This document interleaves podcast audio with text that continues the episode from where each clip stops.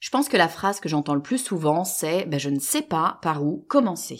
Le grand avantage du digital, c'est aussi son pire inconvénient. Il permet de quasiment tout faire, mais du coup, ben, on sait plus ce qu'on doit faire. Et c'est un vrai problème parce que soit on s'éparpille, ou alors on reste bloqué à rien faire, et ça, c'est pas possible. C'est vraiment trop dommage de passer à côté de tout ce que le digital peut nous apporter. Alors j'ai créé un mini programme, 5 jours. Je vous donne 5 jours pour remettre à plat votre stratégie digitale. Rien de compliqué, je vous envoie un mail par jour avec à chaque fois un élément essentiel à mettre au clair dans votre stratégie. Et je vous promets qu'au bout d'une semaine, ben, vous y verrez beaucoup plus clair. C'est gratuit, il n'y a pas d'enjeu, c'est juste entre nous, mais ça pourrait changer la trajectoire de votre marque. Pour recevoir mes emails, il vous suffit d'aller sur le podcast du marketing.com slash 5 jours. Vous écoutez le podcast du marketing épisode 11.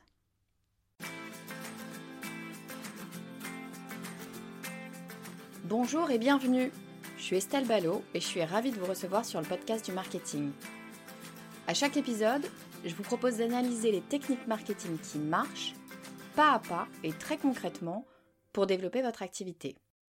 Aujourd'hui, je voudrais commencer ce nouvel épisode par vraiment vous remercier parce que vous êtes de plus en plus nombreux à écouter le podcast du marketing et ça vraiment ça me touche profondément.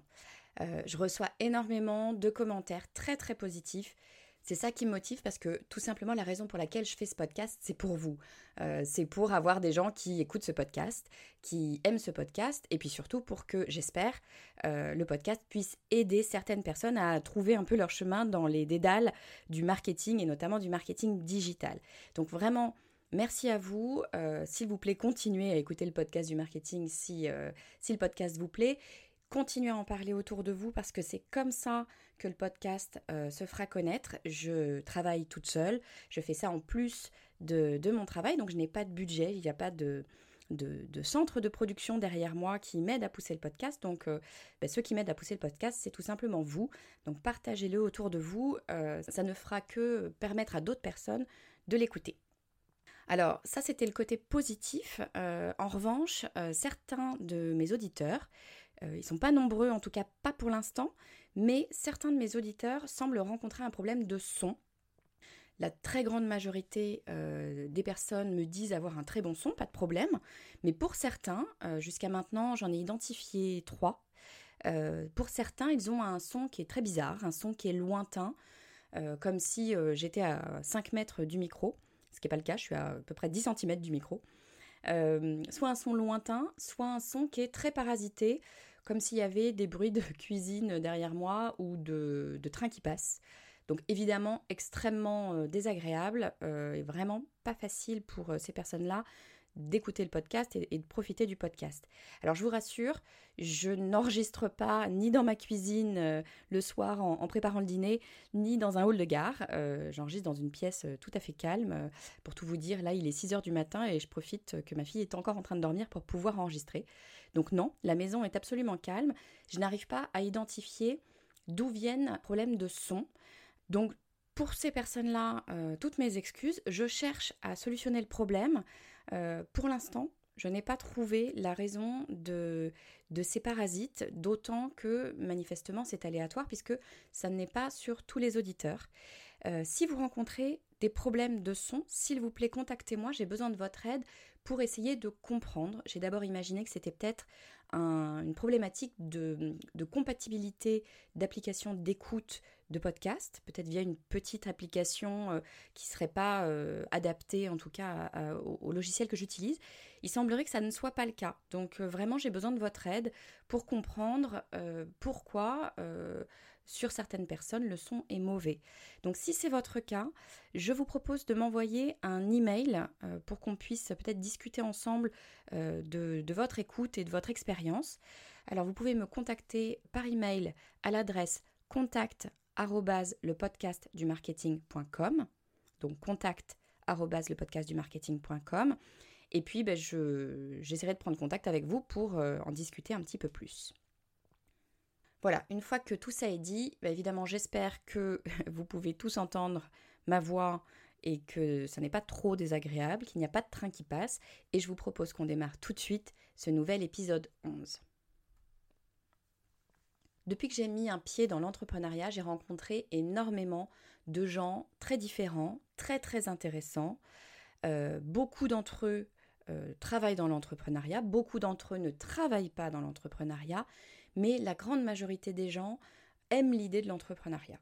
C'est quelque chose qui, franchement, est attirant, mais c'est aussi quelque chose qui fait peur de façon générale à, euh, en tout cas à tous ceux qui ne sont pas entrepreneurs, en général, me disent Oh là là, euh, quel courage tu as de te lancer dans l'entrepreneuriat, c'est une aventure complexe. C'est vrai que, on va pas se le cacher, créer une entreprise, c'est pas forcément à la portée de tout le monde. Il y a tout un savoir-faire qui va avec le fait de gérer sa propre entreprise. Le principe d'être un entrepreneur, bah, c'est en fait de savoir un petit peu tout faire, ou en tout cas de s'y connaître au moins un tout petit peu dans beaucoup de domaines. Il va falloir faire de la vente, il va falloir faire un peu de comptabilité, il va falloir être capable de créer un produit ou alors il euh, faut avoir des compétences pour offrir un service par exemple. Donc ça c'est tout le quotidien, c'est tout ce qui va vous permettre de gérer votre entreprise, de la faire fonctionner. Et puis il y a tout un pan qui est extrêmement important aussi, bah, c'est de se faire connaître. Parce qu'une entreprise aussi euh, bonne qu'elle soit, un produit aussi génial qu'il soit, bah, si personne ne le connaît, personne ne va pouvoir l'acheter. Ça, c'est une évidence. Et l'un des canaux principaux maintenant pour une jeune entreprise pour se faire connaître, bah, c'est pas une surprise, ça va être Internet. Ça va être Internet. Pourquoi? On en a déjà parlé plein de fois parce que Internet, c'est un peu la grande révolution qui a permis aux entrepreneurs et notamment aux petits entrepreneurs d'avoir un accès direct à ses clients. Euh, avant Internet, très clairement, par où fallait-il passer? Bah, Par les grands médias, ce qu'on appelle les masses médias. Donc ça va être euh, la presse, ça va être la télé, la radio. Un ticket d'entrée budgétaire pour communiquer sur la presse, la télé, la radio, etc. Évidemment, comme c'est publié vers énormément de personnes, eh ben, le ticket d'entrée va être relativement cher, voire totalement exorbitant. Et en plus de ça, on ne va probablement pas avoir une efficacité idéale, et encore une fois, certainement pas si on est une petite entreprise parce qu'il y a de bonnes chances qu'on ne s'adresse absolument pas à tout le monde, mais à une niche. Dans ce cas-là, ça ne sert à rien de faire une pub télé qui va toucher des millions de personnes, alors que notre cible, ça va être, je ne sais pas, euh, peut-être 10 000 personnes. Donc Internet est arrivé au milieu de tout ça, et d'un coup, boum, ça a permis aux entrepreneurs d'identifier leur cible et de ne communiquer qu'auprès de leur cible, et donc de réduire de façon drastique leur budget communication. Au milieu de tout ça, évidemment, ce qui est absolument nécessaire, c'est d'avoir un site internet. C'est vraiment la base, c'est l'épicentre de votre communication, c'est de là qu'absolument tout va partir et ça va surtout être le point d'entrée de votre audience vers votre entreprise. Une fois que cette personne arrive sur votre site internet, vous avez évidemment plusieurs options. Soit vous lui vendez directement via le site, c'est donc du e-commerce, soit vous pouvez le rediriger vers euh, une boutique, si vous avez une boutique, ou vers, pourquoi pas, un numéro de téléphone qui euh, vous permettrait d'avoir vos clients directement euh, au téléphone et discuter avec eux. Tout est possible avec Internet. C'est vraiment juste un point central qui vous permet de gérer votre communication. Alors c'est formidable, mais d'après mon expérience, c'est aussi l'un des points bloquants principaux pour une personne qui souhaite créer son entreprise. Parce que un site internet, c'est formidable pour se faire connaître, mais ça peut vite vous coûter une fortune à faire faire. Si vous ne savez pas comment créer un site internet vous-même, eh bien vous allez tout simplement vous tourner vers une agence de création de site. C'est logique. Mais alors là, ils vont vous faire un devis et selon les agences, les tarifs vont être complètement variables, selon bien évidemment aussi le type de site que vous souhaitez avoir, l'envergure du site et ce que vous allez demander à l'agence de faire? Est-ce que c'est seulement créer l'architecture? Est-ce que c'est créer l'architecture et, le design? Est-ce que c'est créer l'architecture, le design et le contenu? Bien évidemment, ça va radicalement changer la note finale. Mais quoi qu'il arrive, ben, la note risque d'être un petit peu salée, croyez-moi, ça monte très très vite et quand on lance son entreprise, ben, bien souvent, on n'en gagne pas encore euh, d'argent, donc on n'a pas d'argent ou peu d'argent à dépenser dans ce type de dépenses. Donc la plupart des gens qui créent leur entreprise ne sont pas spécialistes euh, d'Internet, ne sont encore moins spécialistes de la création de sites Internet. Et comme en général, quand on ne connaît pas quelque chose, on a l'impression que c'est extrêmement compliqué. On a l'impression qu'on ne va pas pouvoir créer son site soi-même, qu'il faut être spécialiste, qu'il faut savoir coder avec des zéros, des 1, du HTML, enfin des choses absolument incompréhensibles. Ce n'est pas vrai, c'est l'une des croyances les plus répandues dans le monde de l'Internet, mais alors croyez-moi, j'ai créé plein de sites Internet, je n'ai absolument aucune compétence en codage. Je suis vraiment le niveau zéro du HTML, je n'y connais rien, je n'y comprends rien. Pour être complètement honnête avec vous, j'ai pas vraiment l'intention non plus de me pencher trop trop dessus pour une raison très simple, c'est qu'on n'a plus besoin aujourd'hui de savoir coder pour pouvoir créer son site internet. Créer un site internet, c'est à la portée de tous à partir du moment où on se donne un petit peu de mal. Donc aujourd'hui, je vais vous apprendre comment faire pour créer son site internet étape par étape. Alors je vous le dis tout de suite, il y a plusieurs façons de faire, il y a à peu près probablement autant de façons de faire que de personnes qui créent son site internet.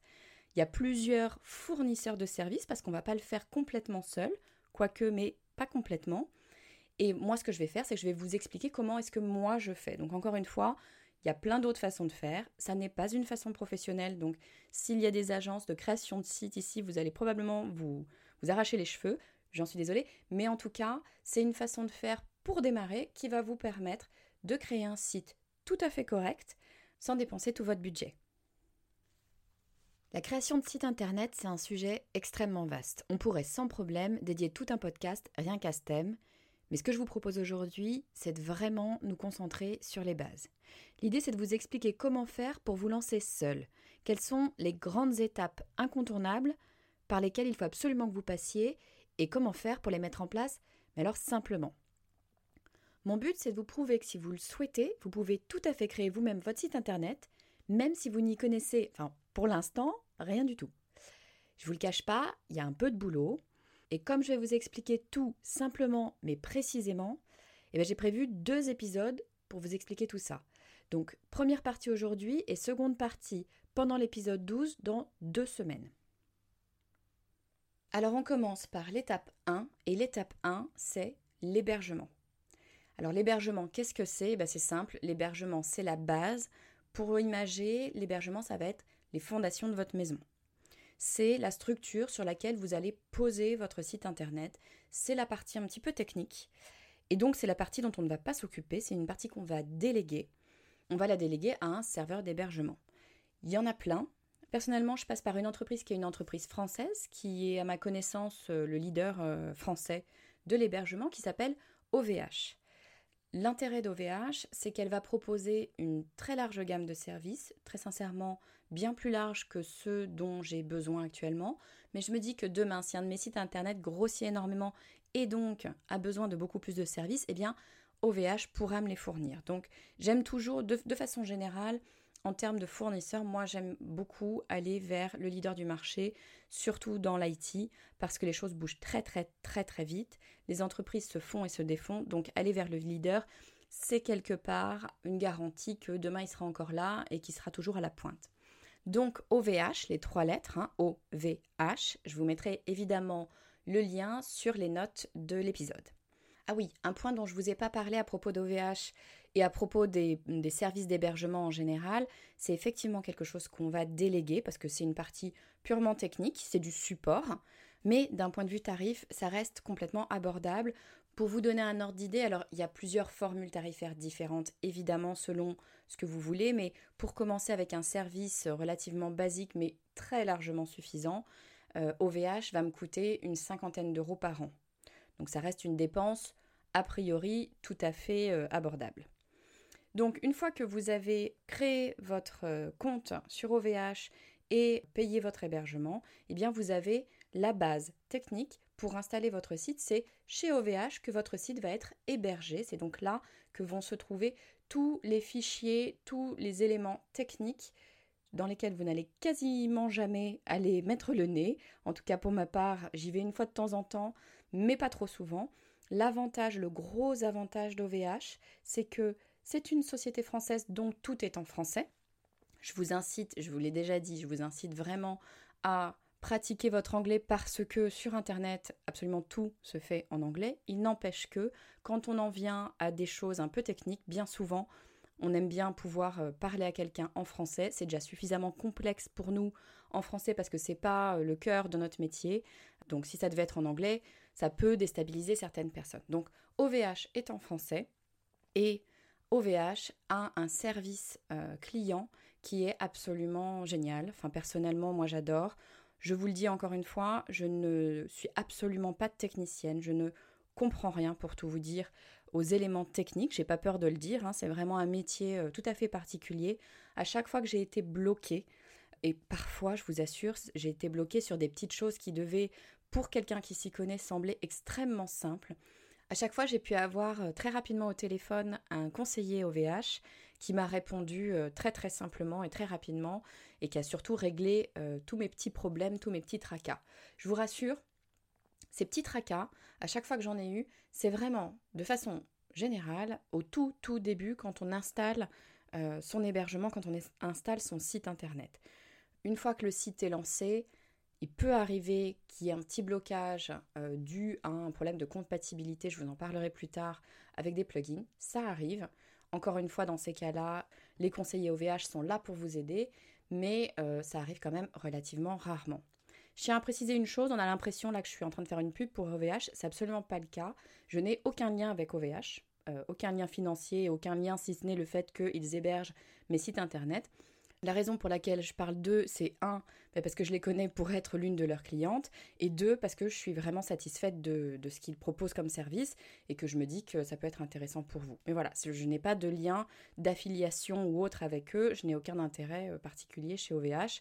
C'est juste que je suis vraiment satisfaite de leur service, donc je vous les conseille. Voilà donc pour l'hébergement, pour la base pour pouvoir installer votre site. Donc ça c'est primordial, on ne peut pas s'en passer, donc il faut passer par cette étape-là. C'est pas nécessairement la plus drôle, je vous le cache pas, mais c'est euh, l'étape qui va euh, vous permettre de créer votre site.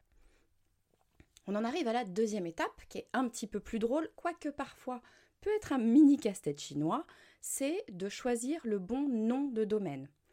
Donc le nom de domaine, hein, vous, le savez, c'est en fait l'adresse de votre euh, site internet www.lepodcastdumarketing.com. C'est donc le nom de domaine du podcast du marketing. En règle générale, le nom de domaine, ça va être très simplement le nom de votre entreprise.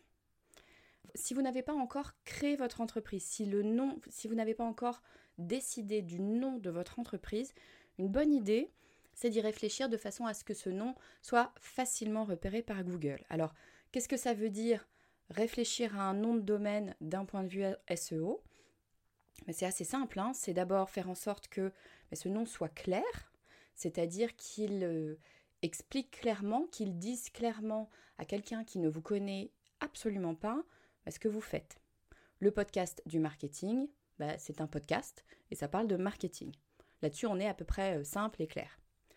Un autre élément qui peut s'avérer vraiment très utile pour votre SEO, c'est justement que ce nom de domaine contienne un ou des mots-clés euh, que vous allez utiliser sur votre site.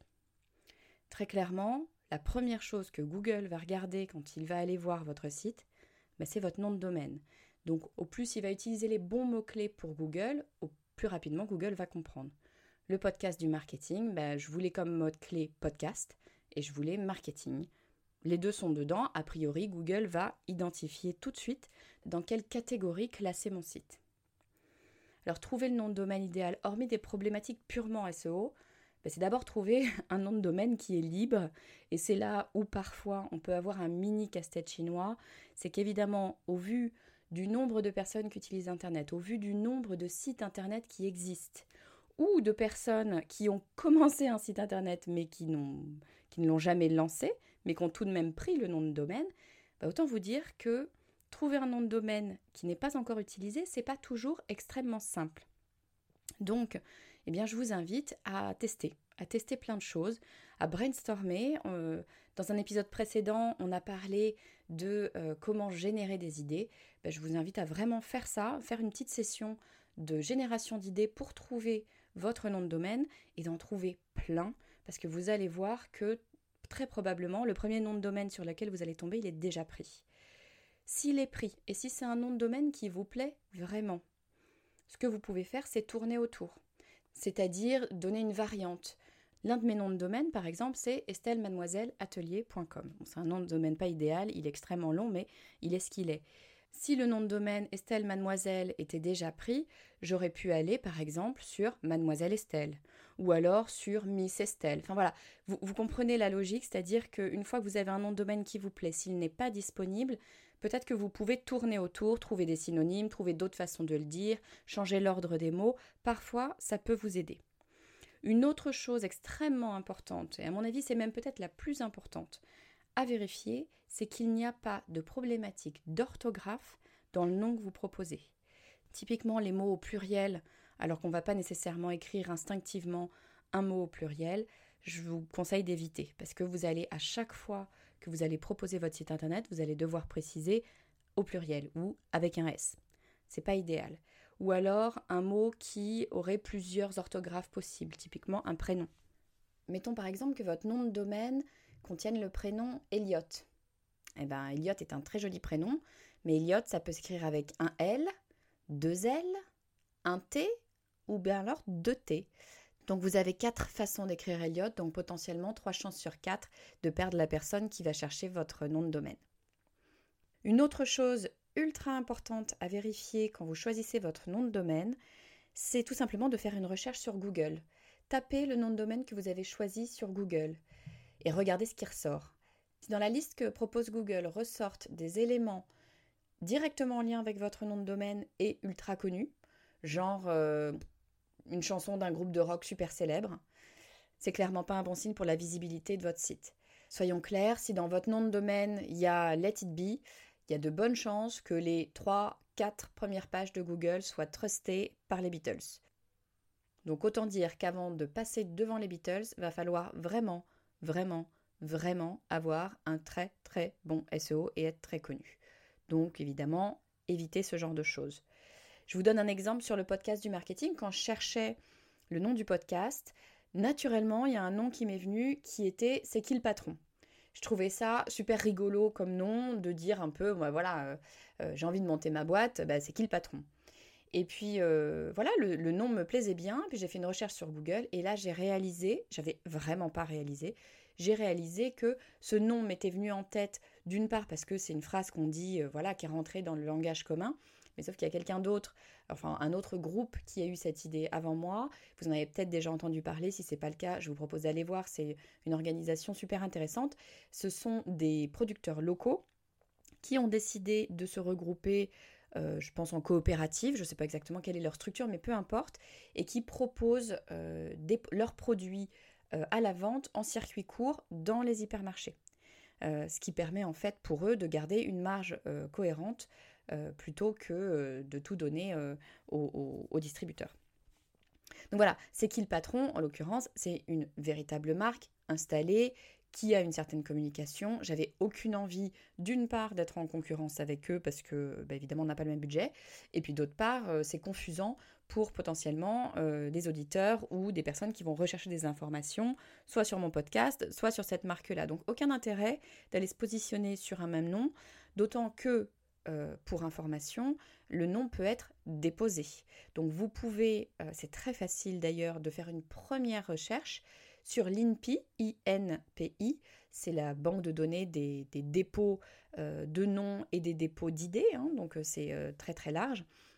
C'est ce qu'on appelle la propriété intellectuelle. vous pouvez aller sur le site pour tester si votre nom est déposé euh, déjà par quelqu'un d'autre.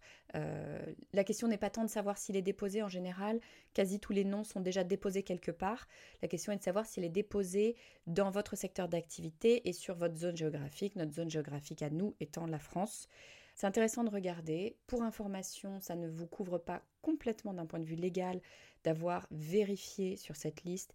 La propriété intellectuelle est quelque chose d'extrêmement complexe. Si euh, votre marque euh, commence à prendre de l'essor, moi je vous invite à contacter un juriste en propriété intellectuelle qui pourra vous guider parce que, croyez-moi, c'est un domaine un petit peu particulier, un petit peu compliqué.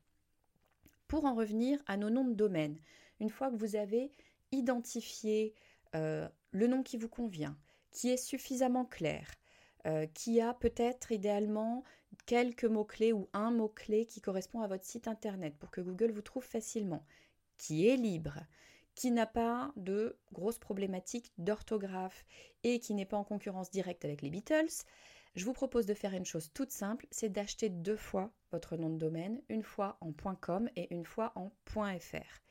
Pour une raison très simple, ce sont les deux euh, extensions de nom de domaine qui sont le plus utilisées en France .com de façon internationale, .fr pour la France. Euh, la réalité, c'est que quoi que vous fassiez, les gens vont mécaniquement, certains vont taper .com, certains vont taper .fr sans, vraiment se poser de questions.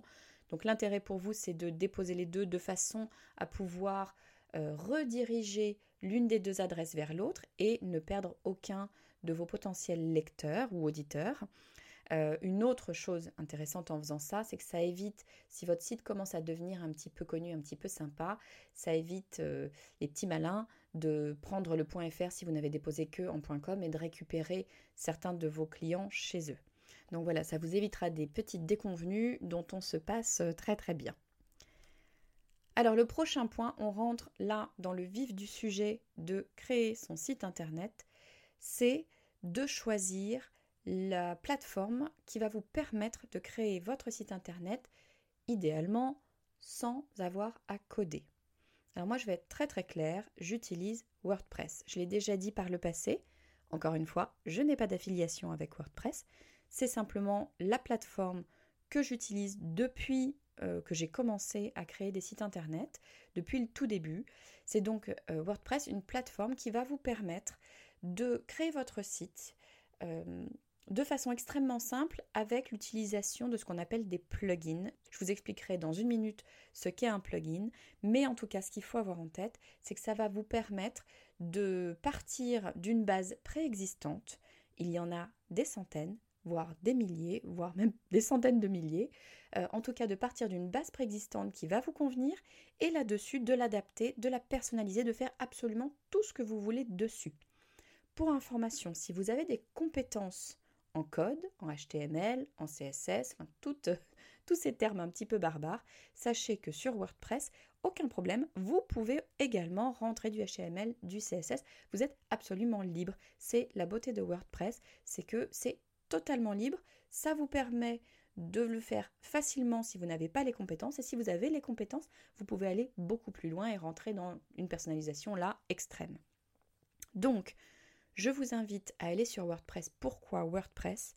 Encore une fois, la même technique que d'habitude, je vais toujours vers le leader sur Internet parce que le leader est suivi par énormément de monde et donc est très documenté sur Internet. Ce qui fait que si demain j'ai un souci, je sais que je vais pouvoir trouver quelqu'un qui a eu très probablement le même problème que moi et qui l'a documenté sur Internet. Croyez-moi, ça vous aide extrêmement souvent et pour ce qui est de WordPress, vous ne pouvez pas faire plus leader. Il semblerait, je n'ai pas les chiffres exacts, mais ce qu'on entend en tout cas sur Internet, c'est que en gros un tiers des sites du monde entier sont faits sous WordPress. Donc on parle de petits sites d'indépendants, mais on parle aussi de très très gros sites, de très très grosses entreprises. Donc on est vraiment sur un outil qui va vous permettre soit de travailler très simplement, soit de travailler vraiment dans le détail. Donc aucun problème, si demain votre société devient énorme, ce que je vous souhaite, vous pourrez toujours vous adapter et rester sur WordPress si vous le souhaitez. Un autre point extrêmement intéressant à mon sens, surtout quand on crée son entreprise, WordPress est gratuit c'est le système de l'open source. Si vous n'êtes pas familier avec le système de l'open source, à mon sens, c'est un principe absolument génial, ultra humaniste et basé sur le partage. Qu'est-ce que c'est que l'open source? Eh bien, l'open source, ce sont des personnes qui développent des produits, en l'occurrence des produits de l'IT, des produits euh, digitaux, euh, et qui les proposent de façon gratuite, libre pour tout un chacun. WordPress est fondé sur ce principe. Donc vous avez énormément de développeurs qui ont développé des bases de sites internet sur WordPress et qui vous les proposent gratuitement.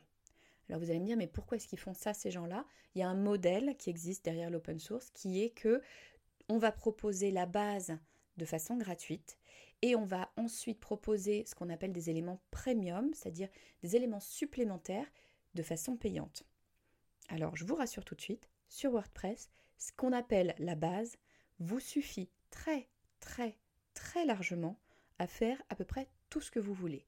Pour avoir réellement besoin de payer, il va falloir avoir des hum, attentes extrêmement spécifiques. Il peut arriver, moi ça m'arrive, il peut arriver que vous ayez envie de payer pour avoir euh, un service spécifique. Le gros avantage, c'est qu'en fait, vous ne payez que pour la spécificité. Je vous donne un exemple. Pour le podcast du marketing, j'étais un petit peu prise par le temps. Je n'avais jamais fait de podcast, donc c'était vraiment un univers absolument nouveau pour moi. Et je savais que d'un point de vue du site internet, de la construction du site internet, il y a des prérequis qui sont en rapport avec le principe du podcast et de l'écoute audio qui sont importants. J'aurais très bien pu pouvoir les travailler directement seul sur WordPress de façon gratuite.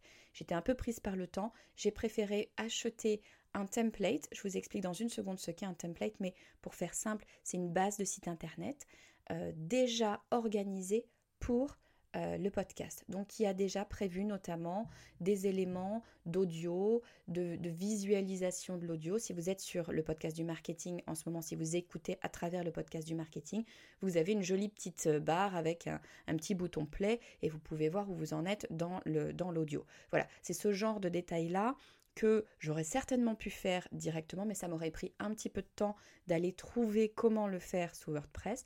Donc j'ai préféré payer une somme euh, je me souviens plus de la somme, mais ça reste assez modique. Je crois que c'était dans les 70 euros et c'était l'un des templates chers de WordPress. Donc, une petite somme, ou en tout cas une somme qui me semblait tout à fait correspondre à mon besoin et me faire gagner beaucoup de temps. Pour tout vous dire, c'est relativement rare que je paye quoi que ce soit. Je crois que ça m'est arrivé deux fois et ça fait maintenant 5 ou 6 ans que je crée des sites euh, internet. Donc vraiment, L'avantage de WordPress, c'est que c'est gratuit et quand vous allez vouloir chercher quelque chose qui est vraiment spécifique, vous pouvez probablement le faire seul, mais si vous avez envie de gagner du temps, vous aurez une option payante pour une somme relativement restreinte et ça va vous permettre d'aller un petit peu plus loin. Alors, encore un petit élément technique avant de pouvoir vous amuser sous WordPress, il va falloir installer WordPress. Il y a plusieurs façons de le faire. La façon la plus classique, c'est d'aller sur le site de WordPress et de télécharger la dernière version de WordPress. Une fois que vous aurez fait ça, il faudra passer par votre serveur FTP et l'installer sur votre hébergeur. Je vous l'ai dit, je ne suis pas du tout dans la technique, c'est déjà quelque chose qui me perd, je n'aime pas faire ça. Je sais que c'est comme ça qu'il faudrait faire parce que euh, c'est la façon la plus propre. Il n'empêche que je ne sais pas le faire, je n'ai pas vraiment envie de m'embêter avec ça et sous OVH. Donc évidemment, si vous avez pris votre hébergement sous OVH, sinon ça ne vaut pas, quoique peut-être que d'autres hébergeurs font le, ont le même système, je ne sais pas. En tout cas, sous OVH, vous avez une option ultra simple qui s'appelle Installer WordPress en un clic. En fait, c'est OVH qui s'en charge. Vous avez acheté à travers OVH votre nom de domaine. Pardon, c'est effectivement quelque chose que j'ai pas précisé tout à l'heure quand on parlait des noms de domaine. Si vous êtes sous OVH, vous allez faire votre recherche, euh, le podcast du marketing.com si c'est le nom de domaine que vous vouliez. Maintenant, il n'est plus disponible évidemment, mais peu importe, vous trouvez votre nom de domaine et OVH va vous permettre de l'acheter. Un nom de domaine, en règle générale, ça coûte entre 7 et 10 euros à moins de chercher un nom de domaine qui est déjà euh, préexistant et de vouloir le racheter, là, attention, ça peut vous coûter très très cher, je vous déconseille mais un nom de domaine libre, c'est entre 7 et 10 euros par an, donc c'est quand même une euh, dépense relativement modique.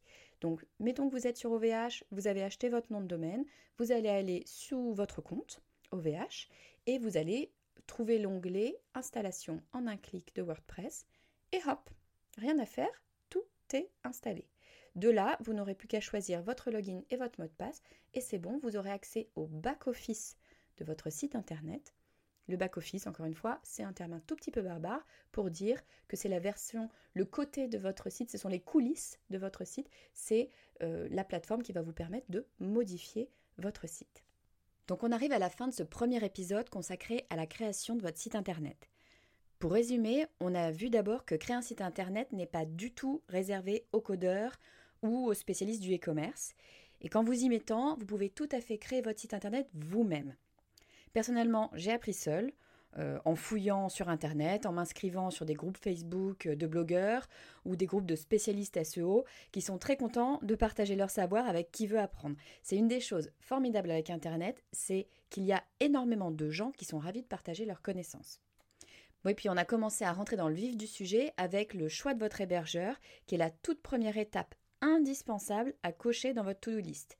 Moi, je vous conseille OVH parce qu'ils sont français d'une part et qu'ils ont un très bon service après-vente d'autre part. La deuxième étape, choisir son nom de domaine. Alors encore une fois, on pourrait prévoir un épisode entier au choix du nom de domaine. D'ailleurs, euh, si ça vous intéresse, n'hésitez pas à me le dire dans les commentaires de l'épisode ou sur les réseaux sociaux, pourquoi pas. Et une fois qu'on a trouvé un nom de domaine qui nous convient et qui est libre, alors on rentre dans le vif du sujet en téléchargeant WordPress. Donc évidemment, il existe d'autres plateformes que WordPress, comme euh, Shopify ou PrestaShop par exemple, mais d'une part, je les connais beaucoup moins, donc je ne peux pas vous conseiller, et d'autre part, à ma connaissance, sont des options payantes, alors que WordPress est gratuit. D'un point de vue qualité, bah, il n'y a pas de crainte à avoir avec WordPress, puisque c'est le grand leader mondial de la création des sites Internet dans le monde. On a à peu près un tiers des sites dans le monde qui sont créés sous WordPress. Alors voilà pour aujourd'hui, on a posé les bases techniques, les fondamentaux, qui vont ensuite nous permettre de passer à l'étape de création à proprement parler de votre site. Je vous propose d'en parler lors du prochain épisode du podcast du marketing que je publierai jeudi dans deux semaines. Si vous me suivez régulièrement, vous avez peut-être remarqué ben, que je n'ai pas posté d'épisode euh, ces dernières semaines. Je vais en fait être contrainte de ralentir un peu le rythme pour m'assurer de poster régulièrement. Alors vous le savez peut-être, mais je suis l'heureuse maman d'un enfant en bas âge et par ailleurs je travaille à plein temps. Ce qui fait que bah, le podcast, je le crée la nuit, euh, soit tard le soir quand tout le monde est couché, soit à 6 heures du matin avant d'aller travailler. Donc comme j'ai de grandes ambitions pour ce podcast, je m'étais fixé comme objectif de publier un épisode par semaine. Mais bon, il faut bien que je me rende à l'évidence pour vous créer du contenu de qualité compte tenu de mon emploi du temps et puis euh, pour que je garde aussi une espèce de semblant de vie sociale, bah, il me faut bien deux semaines entre chaque épisode. Donc voilà, à partir de maintenant et jusqu'à ce que mon emploi du temps évolue, bah, je publierai un épisode toutes les deux semaines. Comme d'habitude, si vous aimez le podcast du marketing et que vous voulez me soutenir, le meilleur moyen, c'est de le faire savoir autour de vous sur les réseaux sociaux et surtout de me laisser un avis 5 étoiles sur iTunes ou sur l'application de votre choix. Et bien sûr, si vous n'êtes pas déjà abonné au podcast, appuyez sur le bouton Je m'abonne sur le site lepodcastdumarketing.com ou sur votre application euh, pour être sûr d'être averti de la sortie des nouveaux épisodes. Je vous dis à très vite.